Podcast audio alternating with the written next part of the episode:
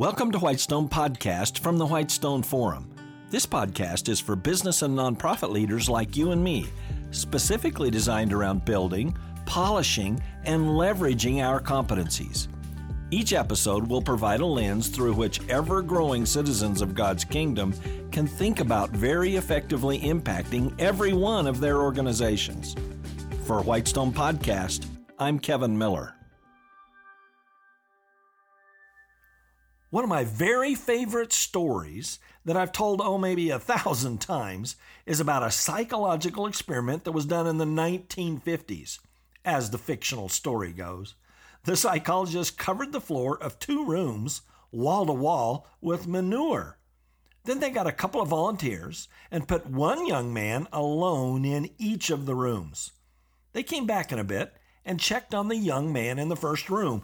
Understandably, the young man was very frustrated with being in a room full of stinky manure. Then the psychologist checked on the second young man in the other room. Surprisingly, that young man was excitedly moving around the room, covering every inch of that room, scooping up the manure and flinging it away, then moving on to another area of the room. The psychologists were amazed. What are you doing, running around and cheering like that? They asked the second young man. Don't you know that this room is filled with stinky manure? Sure, the young man replied, but I figure there's so much manure in here, there's got to be a pony in here somewhere. Well, now, have you had days, months, or even seasons in your life where it feels like you're kind of stranded in a room full of manure? Bless you if you haven't had that experience yet.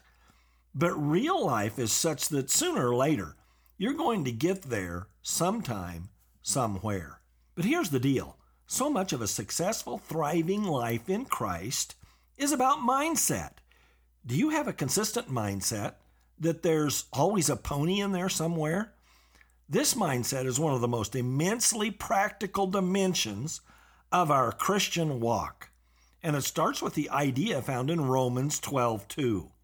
That's where the apostle Paul wrote, "Do not be conformed to this world, but be transformed by the renewal of your mind, that by testing you may discern what is the will of God, what is good and acceptable and perfect." That quote is from the ESV version of the Bible. Now, this is really important. We can expect as Jesus followers that we can be transformed by the renewal of our minds. But notice that this Bible passage is actually an instruction from God.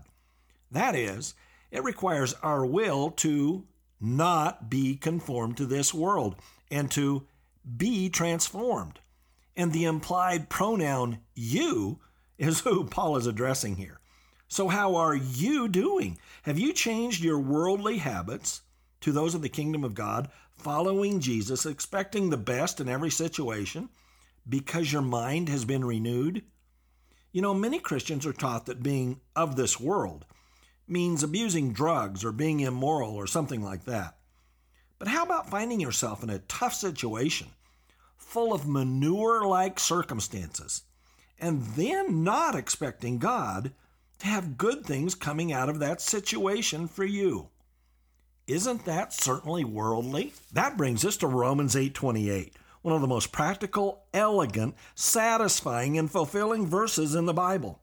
Here's what Romans 8:28 says in the ESV, quote, "And we know that for those who love God, all things work together for good, for those who are called according to his purpose."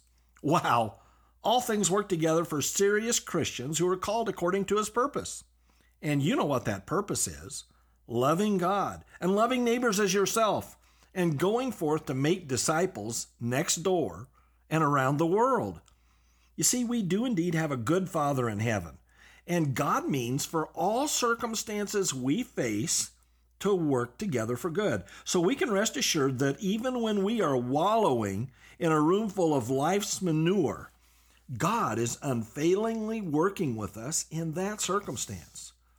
Now, we've all heard some well meaning but snooty Christian who would rain on our God given parade here. They say something like this God is not into that silly kind of thinking, you clown.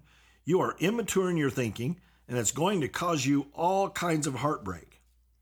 But you see, Romans 8:28 is really a most elegant passage, blending two amazing givens of the kingdom of God that God reveals in the Bible. God's sovereignty and our free will. So here's a trail of thought about that. First, Jesus died on the cross, was resurrected, and ascended into heaven. The person who believes by faith in Jesus as Lord and Savior can completely rely on Christ's sovereign, finished work on the cross. Yes, God's grace is amazing indeed. Of course, that fact should renew our mind completely right there. Paul says that you and I have been transferred to the kingdom of God. That's in Colossians 1:13. And that's designed to change our perspective, our mindset, our daily lives forever. We should vigorously agree to that renewal in the model of Romans 12:2. Then, however, although we are anchored in that finished work of the cross, as we live for Christ, we are not exempt from the trials of life. Indeed, God uses those trials as opportunity for our witness of a changed life. Now, to be sure, some trials that people experience are brought on by their own human weaknesses, misjudgments, and just plain sin. But other trials that people experience are brought on by the human weaknesses, misjudgments, and just plain sin of other people around them. You see, God lets the ramifications of the exercise of good old human free will impact our lives. Sure, we can avoid many trials by following Jesus. But because sin still exists in the world, Jesus also tells us we will be persecuted for our belief in Him. But you see, now comes the key. We have been equipped through the Word of God for an opportunistic response. We look for the pony And we look for that pony because God has promised the believer who loves God that all things work together for good for those called according to his purpose. So, when you're in full time ministry for the Lord in your workplace, whether that's a business, a nonprofit, or a church, well, then you can be sure that God is sovereign enough in his working with you, no matter whether your free will caused a problem or not so that all things will work together for good. Does that mean that in the end it all works well for you? Of course.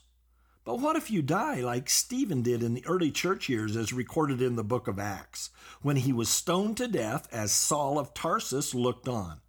Well, yes, think of the witness for Christ that Stephen displayed to Saul, who later became the Apostle Paul. But death, you say? Really? Yes, the Apostle Paul, perhaps mindful of Stephen's witness right in front of him, later wrote that, quote, For me, to live is Christ and to die is gain, unquote. That's in Philippians 1:21. Think of Stephen's sacrificial testimony to Paul, and then think of Paul's impact on all of us. Now, the tallying of God's outcomes can be pretty tricky, sometimes, often early on, God seems to cloak just how he works it all together for good. But we can be sure of this. We will find out at the judgment seat of God just how he worked all of our trials for good. The all-encompassing promise of Romans 8:28. This then is the eternal perspective, anchored in the finished work of the cross. Every event, every trial, every pile of stinky manure can be counted as something our Father in heaven will turn for good. Amazing. Now, does that sound biblically shallow to you? Too much superficial positive thinking? To the contrary, this understanding is practical and helpful for every nook and cranny of life and is among the most elegant and intricate of God's workings. By faith, we know Romans 8:28 to be utterly astounding and reliable.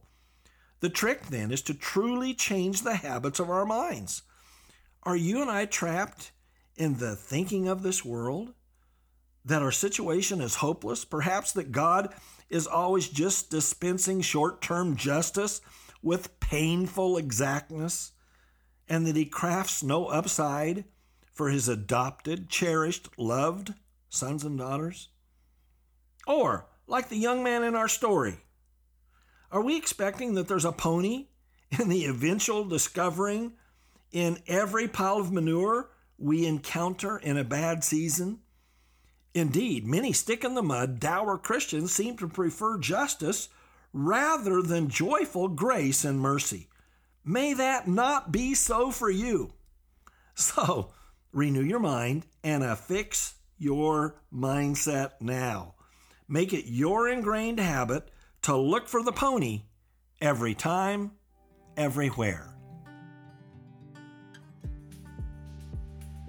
Thank you for listening to Whitestone Podcast. Visit our website, whitestone.org, for more real world equipping. There you'll find uncommon video teachings, application and action questions for this podcast episode, and more. Also, check out our unique downloadable resources for group meetups. That's whitestone.org. I'm Kevin Miller.